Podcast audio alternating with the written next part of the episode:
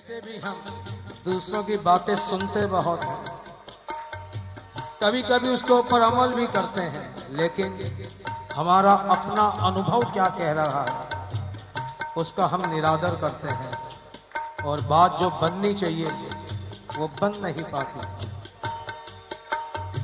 Philosophy भी कहती है कि self realisation is god realisation अपने ही अनुभव की कदर करो।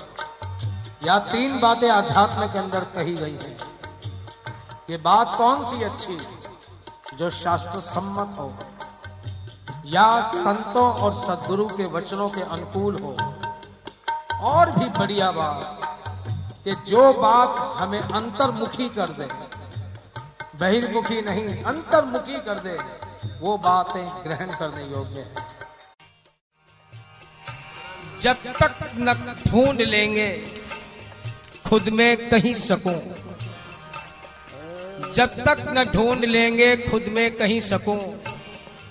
सिलसिला परेशानियों का बढ़ता ही जाएगा। क्यों जो प्रसन्नता है? बाहर के माध्यम से हमारे ही अंदर की प्रसन्नता छलकती है। कोई भी चीज़ हो, जब तक हमें अंदर से उसके प्रति रुचि नहीं होगी तो बाहर से कोई कितनी भी चेष्टा करे, लादना भी चाहेगा। कितनी देर तक हम लाद सकेंगे उसे? किसी को हम समझो, ज़बरदस्ती सत्संग में, संकीर्तन में ले भी आए।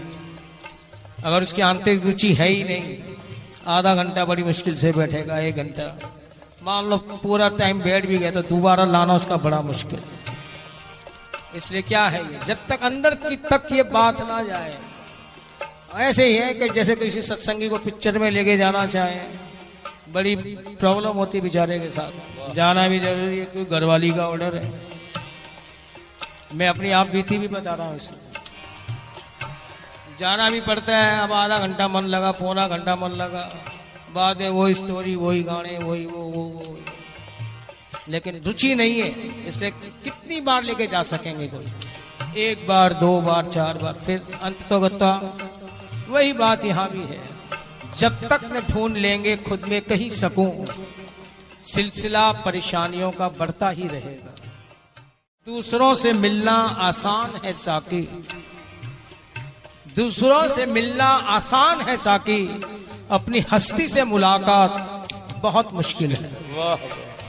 अपनी हस्ती से मुलाकात बहुत मुश्किल है। और दुनिया में उसने बड़ी बात कर दी जिसने खुद से मुलाकात कर दी